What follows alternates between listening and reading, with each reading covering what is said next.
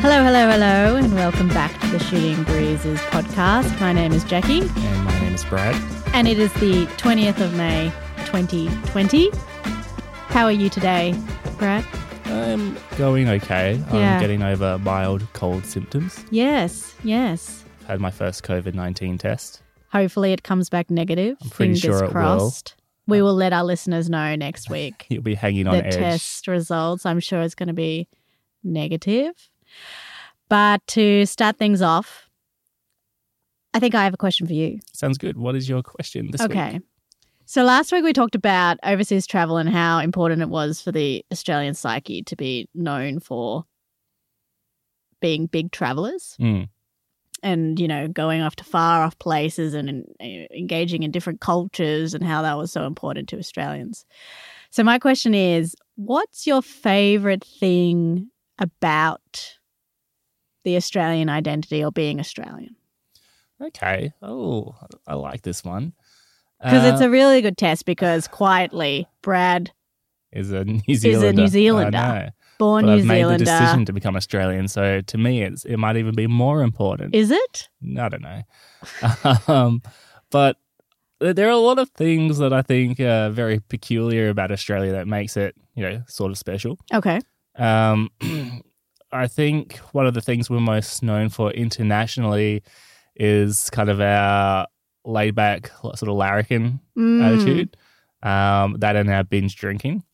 Yes, I get that a lot actually when I'm overseas. Oh, you must drink a lot. Yeah. And I think it's warranted. I think we do we do hold our own. Warranted. hmm Um, Mhm. But if you compare us to, I think maybe the Irish, who Mm. I've had a few opportunities to Mhm. sink piss with, Mhm. and have always been impressed by how the Irish can, you know. I think the. Irish would give us a run for and they money. do. So, um, I I think I'll steer clear of binge drinking being my Mm. favorite thing about Mhm. Mhm. Australians. Although it's a highlight.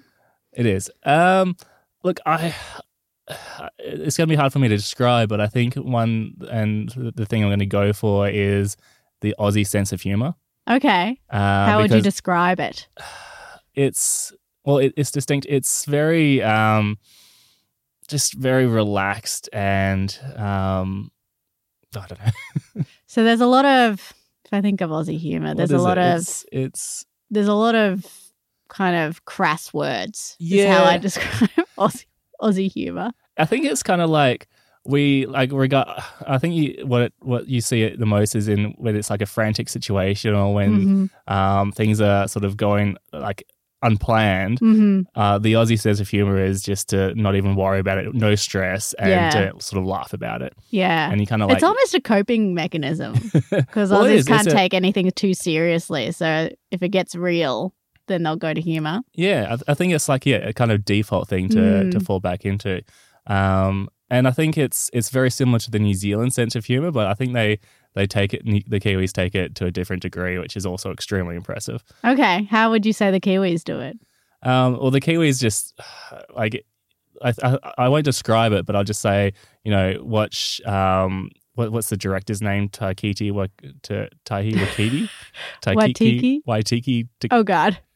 Waitiki Tahiti. The one that did Thor 3. Although it did Thor, like Ragnarok is not Ragnarok. yeah, Um, Thor Ragnarok. Yeah. Thor Ragnarok, Mm. and the the stone guy um, is actually the director himself. Mm. So that kind of Kiwi sense of humor, okay. um, or uh, Hunt for the Wildebeests. Yes, that's a really good movie. Um, Good recommendation. yeah, yeah. Any, anything by that director is, is he he recently did a really good one that came out um, with Hitler.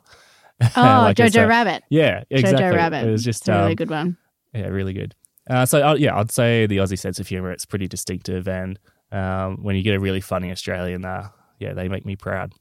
Very good. Well, on the flip side, then, if you can think of one, what's the least thing you like about the Australian identity? the Bogans, The Bogans. not not not no no, oh, no not really not not the Bogans because I like the Bogans and it's also Mhm. my favorite thing, Mm. uh, one of my favorite things. Um, but the the racist Bogans. But is there a part of every nation and society that has people that, you know, are extreme in their views or something that you probably wouldn't Or really definitely, like uh, or or- identify with. and and I'm not saying that it's distinctive to Australia Mm. um, or it's unique or anything like that because yeah, I think every country definitely has this part of it. Mhm. Um, but it's the part that I'm least proud of Australia. Mm, fair enough. Um, Fair so- enough. I wonder if it's because Australia is so isolated, as we were talking about last week. The that lends itself to uh, being a little bit more kind of xenophobic or nationalistic, where you you just want you. Uh, there's this kind of section of society that only that wants to keep it as it is and not and not want to welcome any new people. And yeah, and you really see that like all the time on the, the back Mm. of the, the back of um windows, car windows, and like the F- Stickers. F, off we're full sticker. Uh, That's right. Which embodies that kind of culture. Mm-hmm. Mm-hmm. mm-hmm. Fair enough. Okay. Uh, do you have a question for me? I've got well, I'm I'm returning to the quiz that we started last Quiz week. Quiz time. If you remember, Okay. you quizzed me I about remember. slogans. I'm one. Brad is zero. Okay, for those I wanna- count. I think we need to define this. So I've got a quiz for you. I've got ten questions. Ten questions. Uh, we'll go through them pretty quickly. Okay. Uh, but I'm thinking we'll just do a like classic college university thing. Fifty percent is a pass Okay. I like that. That's good. I. That's uh, good odds for me. because it's not super easy. Okay. All right.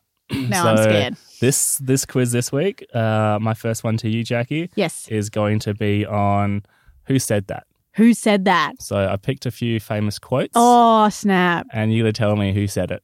Okay. Okay. Oh, this is gonna be hard. there are a couple people that aren't real. They're from movies. Just What to- are the rules? Just what are the rules? No, I'm kidding. Let's go. okay. I got this. Number one, don't cry because it's over. Smile because it happened. Uh, don't cry. Have- have you ever heard it's of that? Over. I feel like I have. I really, it really stood it's out a to me. really annoying quote because the worst thing you want to hear when you're down and crying is, "Oh, look on the bright side of it." Uh, I don't know. Uh, that was Dr. Seuss. Dr. Seuss. Mm, I no learned, I learned something with that one. Actually, when I was looking through all the quotes, Dr. Seuss is like prolifically quoted. He has some really good Wow, ones out there. Dr. Seuss. Okay, I like All that right. one. Okay, so, next one. Zero for one. Ooh, ouch. Okay. Be yourself. Everyone else is already taken. Uh, is that be yourself? Everyone else is already taken. Uh, I'm gonna. Is that Kurt Cobain? It is not Kirk. Cobain.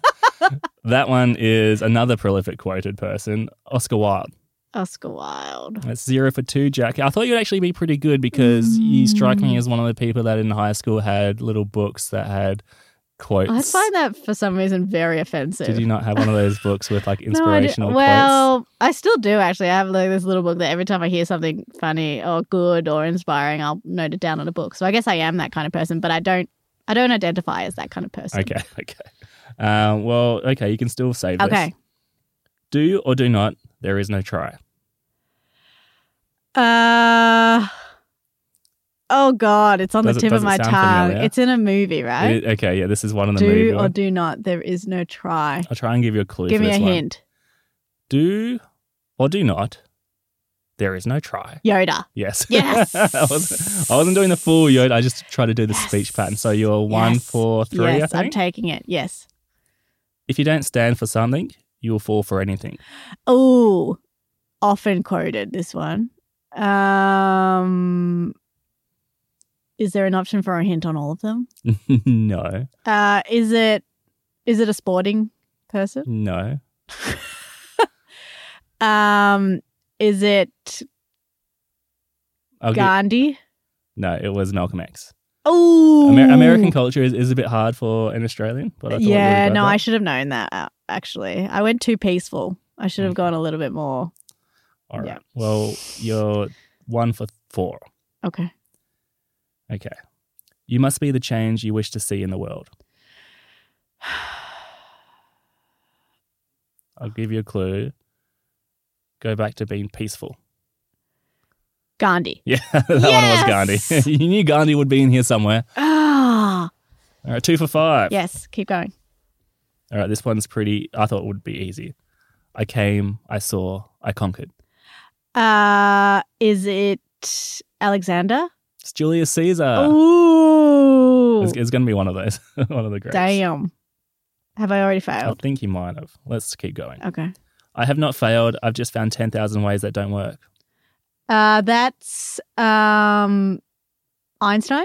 Thomas Edison. You're on the right. oh right damn! track. I almost said Edison because of the light bulb Yeah. situation. Okay, Uh, this choo- is embarrassing. yeah, it was embarrassing for me last week. I feel. I know how it feels now. Choose a job you love, and you'll never have to work a day in your life. Ooh. Um. Let me know if you need a clue for this. Okay, one. give me a clue. He lived about oh, 3,000 years ago. Oh. Choose a job. 3,000 maybe longer. Sun Tzu. Confucius. Oh, I knew it was Chinese. was he, Damn. he was about three. He, was- he was he was a long time ago. Oh, am I getting way wrong? Was he? Cause Oh, I don't know. Anyway, maybe less because three thousand like years, I three thousand years of history and five thousand years of not recorded history. I'm just giving than myself 3,000. props for to getting the get nationality right. Um, okay. All we have to decide is what to do with the time that is not given to us. Sorry, I've got it wrong. All we have to decide is what to do with the time that is given to us. Okay, that's often quoted as well. Mm, I'm going to say Kennedy. So I'll, I'll I'll try and do it the way he does it. All we have to decide is what to do with the time that is given to us. Frodo. Frodo. No, I'm saying Frodo. That's the end of this, the quote. oh, is that uh is it Samwise? It's Gandalf. God. All right. You, you've definitely lost this one. Last one. I'm falling off a cliff. I'm flailing. 80% of success is showing up. Uh give me a That clue. was Woody Allen. okay. So that's one all. Thanks One for all. Thanks for playing. playing. Yep. Boom boom. Some good ones there. Yeah. Some really famous ones. Yeah, I thought so. Did you I, fact check? I did. Or did at- you I, I just, did like, look at pull up a a few website? websites, and some of them were consistently Yeah. the same people. Um, Because isn't it just a truth of the internet that um, a lot, a lot of quotes that are. quotes are just misquoted constantly? I think so. But those are all accurate. Um, and if it's any consolation prize, I wouldn't have got that either. Yeah. But Okay. this is my quiz, so there we go. Lovely. Uh, Um. So news. Alrighty. Do you want to start? Sure. Okay. What's your news today? I was reading recently, and I've been not following this hugely, but I've seen a couple of headlines Okay. poke up about um, you know COVID nineteen and how the whole sporting community has stopped all over the world. Mm-hmm. Um, now, in a few countries, are looking at restarting some of those um, sporting codes that had been stopped. Mhm. Uh, one of the first countries to do that, and one of the first soccer leagues to start, was in South Korea. Okay. Um, so there's a South Korean soccer competition that has started, um, but they still have to. I didn't even know the South Koreans liked soccer. To be honest. They, I think most countries have soccer. Yeah. Sure. Um, it depends how good they are at it. Mm. Um, but anyway, so they are starting uh, playing soccer again, but um, have to adhere to social distancing. um, so, Uh. Okay. Uh, well, I, I mean, not not on the field, but like the code does. Got it. so that means no um, people in the stands. Okay. Um, but I, I don't know if you watched. Um, there was a footy game recently uh, in Australia where they, they played the the footy and there was no one in the crowd, and it was a really different experience watching it a game changes it. Yeah. with an empty stadium. Uh, so what what they've done in Eerie silence. it was Yeah. uh, so what they did in South Korea to kind of I don't know for the, for the spectators that are watching at home to get them a some sort of feel of what it used to be. Mm. Uh, they decided it would be a good idea to you know put people in the stands that didn't have to social distance and they weren't living people they were dolls. What kind of dolls? Well, this is where um, said soccer club uh, got a lot of ridicule Mm. um, because a few days after the game, uh, uh, people started looking at the the the stands and they started to realize that why are like ninety percent of the, the the people in the stands female Oh my god! and stop! very and very busty female. stop it! so the when they when they procured said dolls. Um, they didn't realize at the time, but they were procuring sex dolls. Of course they were, because where are you going to find that many dolls? Who's creating life-size dolls if if not for sex doll purposes? I know, right? Um, but but I think so. The reason why they didn't realize is because they when they were getting the sex dolls or getting the dolls, they Mm. asked for them to be like you know they had to have clothing on them. hmm Um, so the sex doll supplier um, clothed them in all like sex brands clothing. So, so like when when the people when were sleuthing on the internet, they were like looking at all the logos of these people of these dolls, and they tracked back to sex companies Got it. and adult companies. Um, And also, they were like in lingerie. No, no they, they were actually they were, they were dressed were- well. yeah, okay. but they, they were wearing like hot pink hair. Like it, it was very it was very okay. apparent when you looked at them all together. They these Oh my gosh. and, and and just to paint the picture, like we're not talking um you know blow up dolls. These resem- Yeah. resemble real Right. people. Yeah, like they're, yeah, they're like more like really mannequins. Mm, And they don't have mhm. like they're not a surprised look on their face. They, Yeah, yeah. You know, mouths closed. um, just to paint the picture. Yeah, Um, painted well. so, so this soccer club, uh, who thought they would, you know, had a really good idea, Yeah. has ended up being like just slammed online, and by like women's rights groups, and and, a, and a lot of um, there's been a lot of heat on them, and they've had to come out and formally apologize. okay.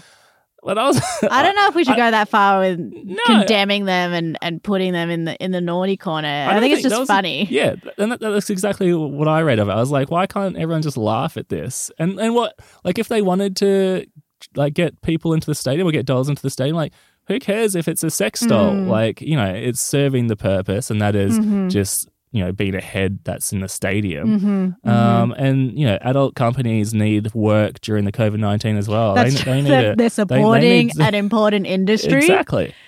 So I would like I would I would happily say, well, this is a good idea, poor execution, but I don't even know about if it's a good idea. Like, what's the point of having a silent doll, like silent dolls in the? I would have thought the the what you're missing is the sound and the cheering. So a lot of um, codes that are going back are adding that post Right. post game. So oh, so there will be fake cheering. right. And I, I was torn on that as well because I, I think it. I think you do need it because watching the game just Yeah. just really silently, it's like watching a kid's kid's soccer game.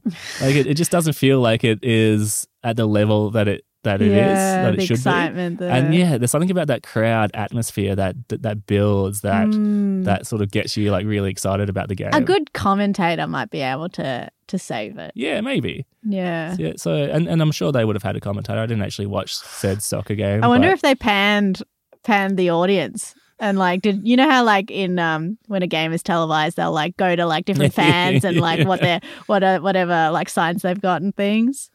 I wonder if they we did should, a few yeah, we cuts. should, we should go. There might be um some on YouTube actually. We should have a look. But uh, anyway, that, that that's it. There's not a whole lot to talk about. I just Yeah. saw that headline and Funny. couldn't stop laughing for a little while. and- yeah, and I wanted good to share for it. them.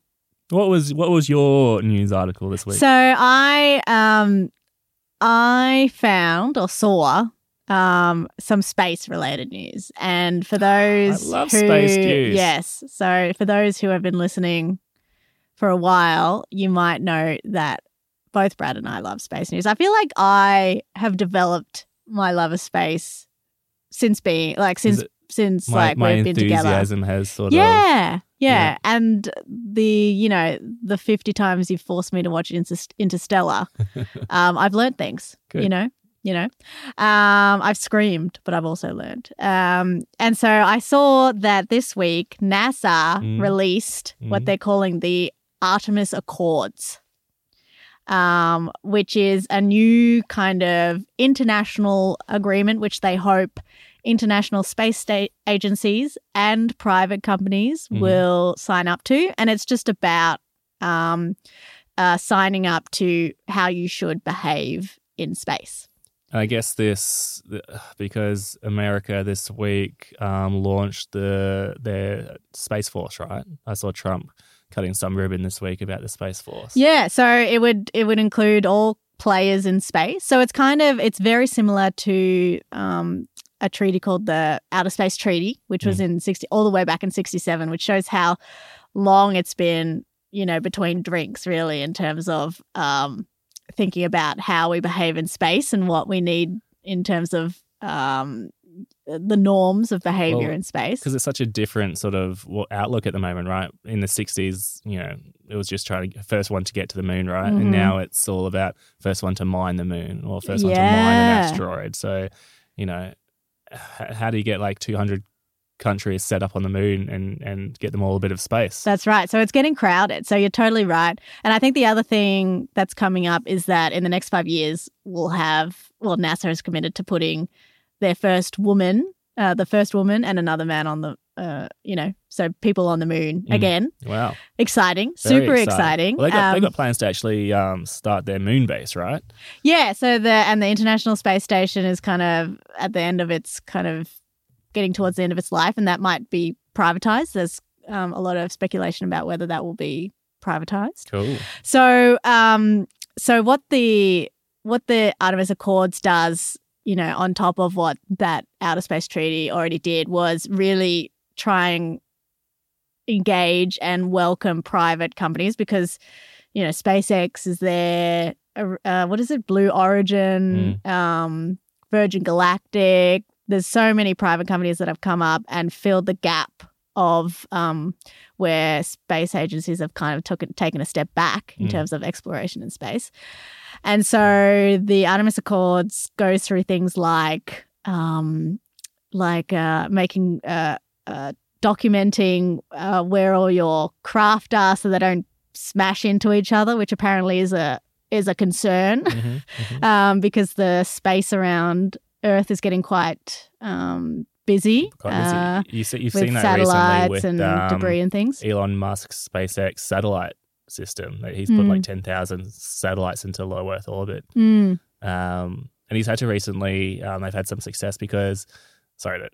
No, So- no, go. because it's, it's so busy in that low low Earth orbit, Yeah. which is like the one that you can kind of see with your naked eye. Yeah. Um, that there were there was a lot of fear in like the stargazing community that they were going to be ruining the, Oh, the night really? sky That for, bad? forever because yeah, it, would- it would be forever changed because it would just be scattered with satellites. That chocker. Um, so what they've had to do is they they had a couple attempts. The first one they kind of just like painted the undercarriage. It didn't Okay. do much work, but now Mhm. they've actually got like this umbrella kind of thing where they put under the satellite, which kind of blocks the light from reflecting back down to Earth. Okay. Um, so yeah, hopefully Yeah. The, the stars aren't ruined for everyone by, Yeah. private companies. Who knew there was so much junk out there? So apparently that you know the amount of craft and things in that space around Earth, only 87% are actually logged under this treaty. So there are nations, companies, question mark, who are like launching things. satellite yeah, so there's yeah. a clear there's a there's a clear need that some nations might want to keep things secret, Mhm. but um but there's a uh, it makes the um the chance of collision yeah. high. You, you so can imagine. You Yeah, need to be exactly. safe and let Which everyone know. Because you got to like figure out what those paths are ahead of time, right? So, yeah, exactly. yeah. So the the Accords ask for that. They ask for like research to be shared. Um, you know, so if you do send, you know, craft into the moon, like the research that you have is shared amongst the whole global community. Um, it Well, that'll be a for transparent process. yeah, exactly. So none of these things are perfect. I think the principles are there, but I think it's in I think it's in the execution and how it's implemented that will be a be the catch. Um, things like respecting historical sites. So once The moon landing. yeah, site. so once private companies do start um, colonizing the moon, or if they do, they can't, you know, go, and up to the- Neil Armstrong's Neil footprint, footprint Yeah. and uh, and destroy it um, with a digger or something. So I think um, there are all sorts of things that um, are needed to kind of lay the road for the next the next um, frontier. the next frontier, the next stage in space exploration. But I think um, what was interesting um, about some of the media um, and reporting that came about the um, Artemis Accords was the original treaty. It was all about um, this having this blank space of blank space. This blank space of frontier, which was space, right, Mm. and not um, not repeating the same mistakes that colonists had done on Earth. So the the treaty asked that you, a nation couldn't just land on the moon and put a flag in it and claim it as their own. Mm.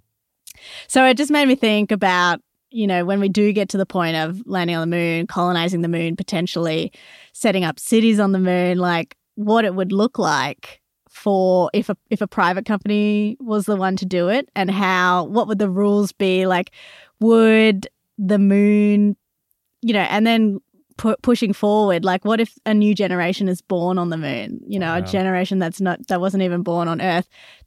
The the links to earth and to the nations uh, uh, and to the companies that started them do they do they then have to pay their dues? So you get this whole uh, problem of, you know, if if there if there's a colony on the moon, will they have to pay taxation without representation? There's, there's a excellent book by Andy Weir okay, uh, called Artemis okay, uh, that talks about this very topic, and it's Yeah. set in the future with the moon base, and you know people are born and, and live on the moon, Mm. and you know taxes go back to Earth, and yeah. um, it's it's it's it's an interesting take on it. Yeah, taxation without representation is a good way to to get conflict. I think, um, and I think that's why it's so important that we start at least talking about the rules because I think um, when people talk about space and space exploration, and I would love for you to to give you a little spiel about why space exploration and space agencies um, are really important.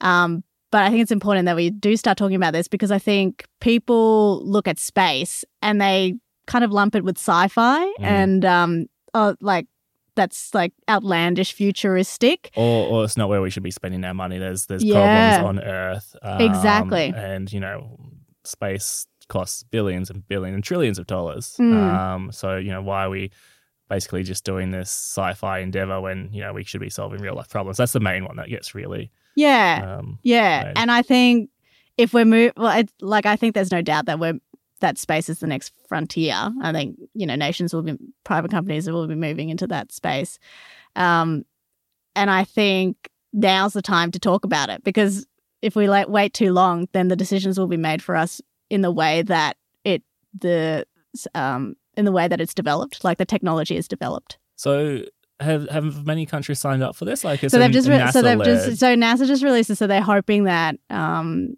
international agencies and private companies will sign to to it, it, or you know um, a- agree to it or join it. Um, but again, it's it's so it's NASA, so it's American led. So Mm.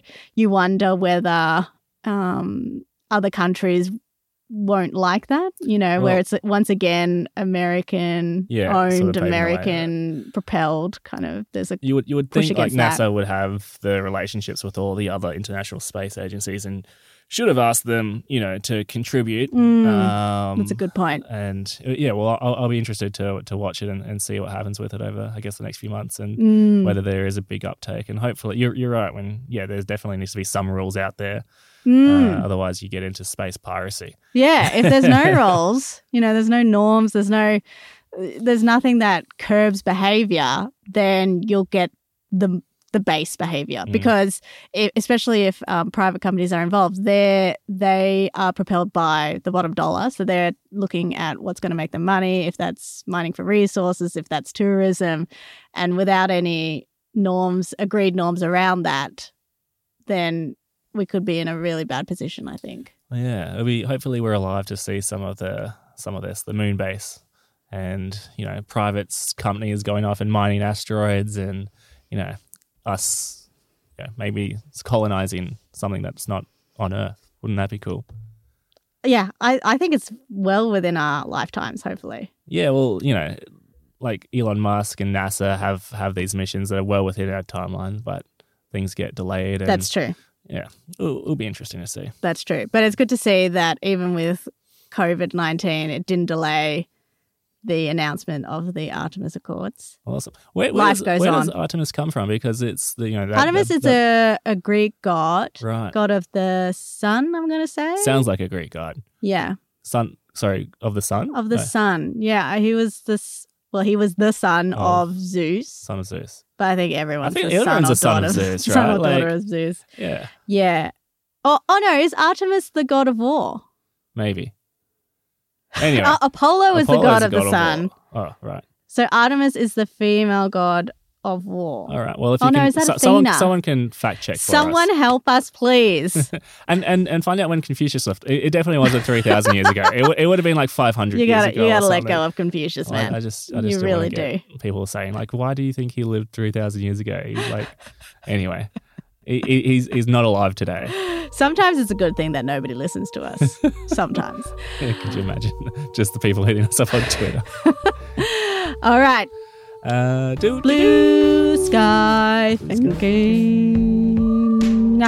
it's me this week. It is you this week. What blue sky thinking topic have you brought for us? Well, I was seeing a few headlines this week about worrisome, troublesome universities and how these private institutions are experiencing a bit of hardship at the moment Mm-hmm. uh, in a COVID 19 world.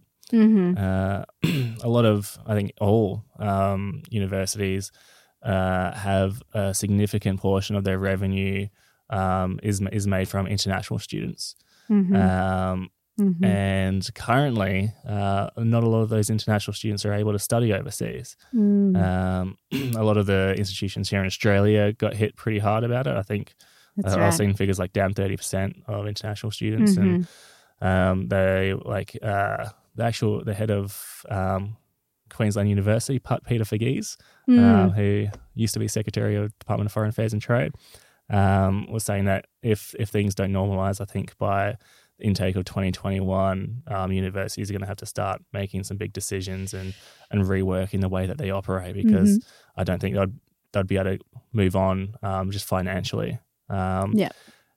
so that's that's one thing that's hit them. The other thing is um, they're struggling with jobs like everyone else. Um, oh, okay. like a lot of academics and researchers um, haven't been able to keep like continue working. oh, Um, yeah, so because they have been on the cutting block when money hasn't come in. yeah, I think so. I think I think the yeah, like they're trying to figure out what we're gonna what we can do with Okay. our current revenue, what we need to let Mm. go, and you know, I guess research is one of the first things that is not Yeah. not necessary to operate. That's disappointing. Yeah, so it's- because it's- research is where all the innovation comes Exactly. from, where which might then in turn lead to jobs. That's where Mm. you're supposed to be put investing in right now, right? Yeah. And so and, and and what's making it harder is for some reason they they were struggling for researchers to qualify for job seeker. Uh, so they weren't even getting the ooh, government Okay. um, subsidies because okay. yeah, for whatever reason, it wasn't considered a, a proper wage. Oh, okay. Um, so you know, there, there's a lot of things that are hitting universities, Mm-hmm. and and some of these uh, analysts that are looking at this are saying that, well, universities are just going to have to go more like everyone else and, and do more things online. Mm-hmm. Uh, obviously, a lot of universities are, are doing that. Some universities are solely online. Yep. Um, but I think some of the the more prestigious ones have always been a bit hesitant to offer online courses. Yeah.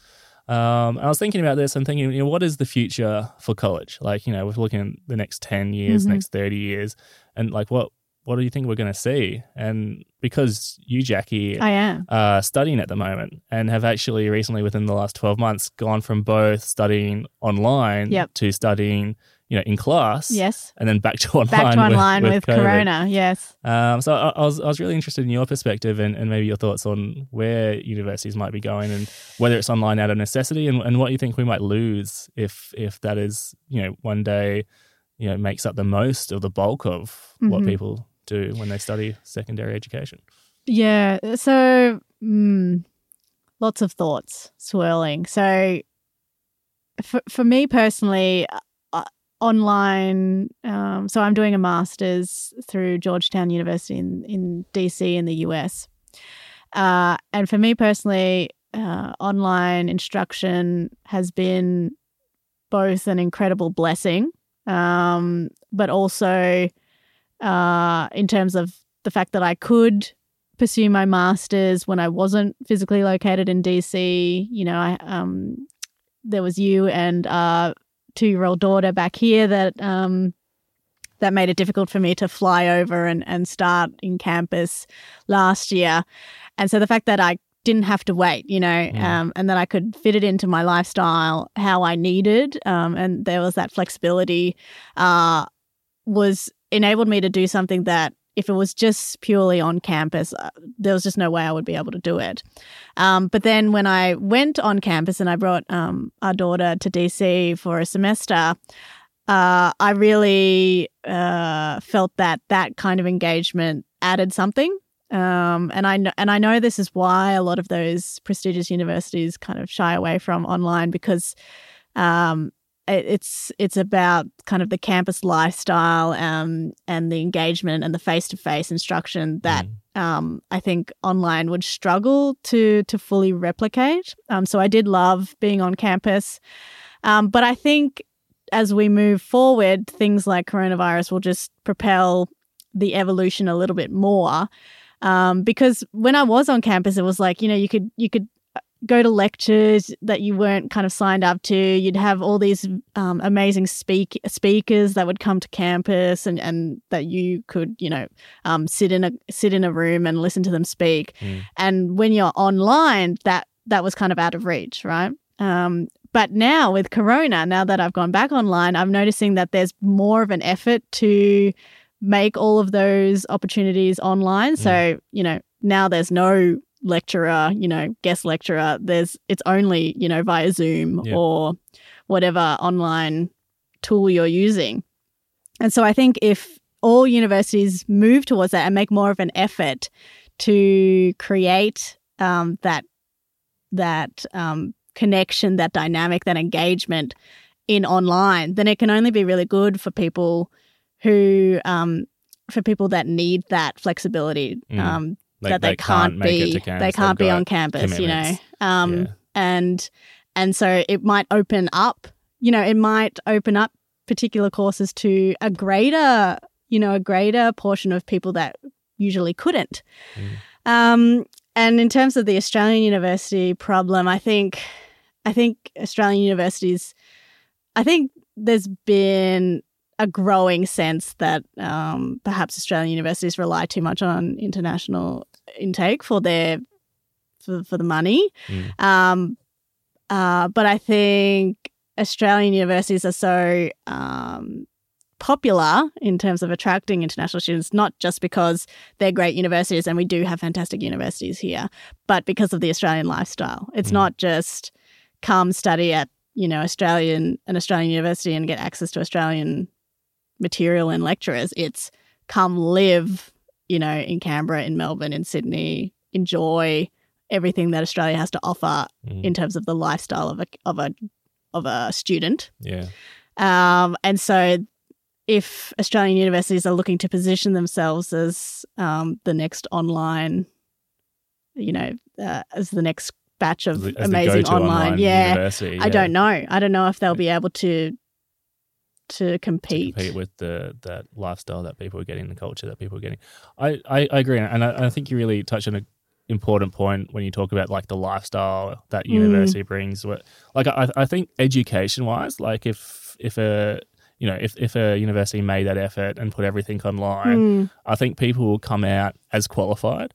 Um, what I what I think that universities offer, um, I think about my time in uni, and I didn't live on campus or anything, so my experience wasn't, you know, the the best university experience that you can get. But you know, you look at the the bulk of people that go to universities and colleges, and they are high school graduates, mhm, um, and it's a very like pivotal point in their lives, and they're doing a lot of learning, and they're doing a lot of mhm, growing up. Mm. Um, and this kind of time that they spend at university kind of shapes who they are. mhm, Um, and a lot of them, um, you know, use it as a as a chance to broaden sort of their mindset and and you know learn about new things and and and try new things. mhm. Um, and I think, I, I- and I wonder, you know, the long term implications if, you know, you know, I, I don't think it would ever only solely go to online, but if, Mm. if you lost that and the bulk of it was online, Mm, um, you know, what the world would look like, you know, 20 years from now when, or 30 years from now when, you know, a lot of these people might have missed the opportunity to, that university experience. yeah, that, you know, yeah, that good university experience, you know, the,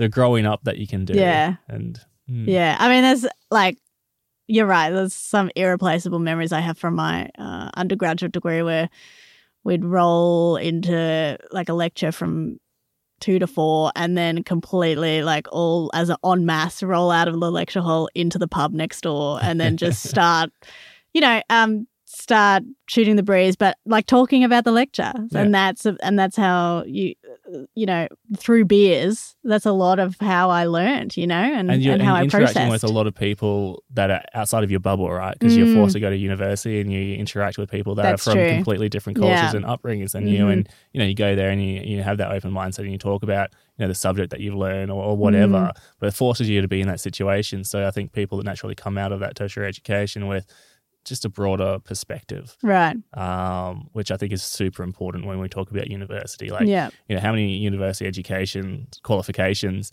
um, when you're going for a job. It's not about how what you learn at university. It's You're just right. the fact that you went to university. Yeah. you've studied something you can study, but you've gone through this process. And You're totally right. Like, how many times do you like that in a lecture somebody brought a perspective or a, an opinion that just made you so angry or hot under the collar? And unless you're exposed to that, and then you're forced to defend your views, or Mm. you know, in a debate format, or if you just felt so um, raised by it that you had to respond on an online setting are you placed in those positions but it did remind me of um, you know how we were talking about remote work last week there are kind of different levels of maturity in terms of achieving a truly remote kind of solution. So at the least mature is just trying to replicate everything that you that happens kind of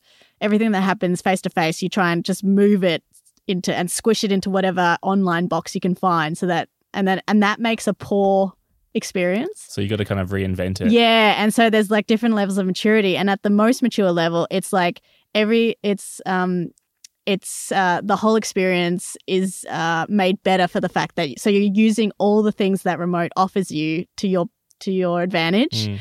um, and and I think if universities can pivot and start thinking about how they make this better for their students, then maybe we will be able to not replicate campus instruction, but offer something A that new alternative that, that yeah, might- an alternative that actually teaches them the things that university needs to to teach its students to make them well rounded. You yeah. know, Well, graduates. It'll be interesting. I, I, I, I don't see a world where, you know, we're going to lose the on-campus experience anytime No, soon. But I don't- would hope not. No, I, I couldn't see it. But um, it'd be interesting to see what universities do. And there's been some talk in Australia about you know universities merging out of necessity, Hmm. uh, which would be interesting how that how they go about doing that. Um, but anyway, w- watch that space and Yeah. interesting to get Well, your I saw- on that. Yeah, I saw. Um, as interesting, you brought this topic up because I saw today that Cambridge in uh, the UK has committed to uh, uh, being online until summer 2021, Well, there you go. something like that. Just- yeah. So Join, joining um, the fold of all those tech companies that are. indefinitely, no. Um, I hope. I hope um, universities survive and thrive long after this time because they're such an important, you know, part of our yeah, society and and and as we said, and they're such good on before, feeders. like so much research that goes Mm. into how society runs and you know, medicine and, all, all those sort of things. So a lot of that research happens at universities. Mm, hmm Uh, so we really need to figure out how to how to salvage that. Cool. Okay, is that it for today? Yeah, that, I think so. We'll, we'll call it there. It's been good, Thanks for joining us again. and we will hear you, see you, speak to you next week. Bye. Bye.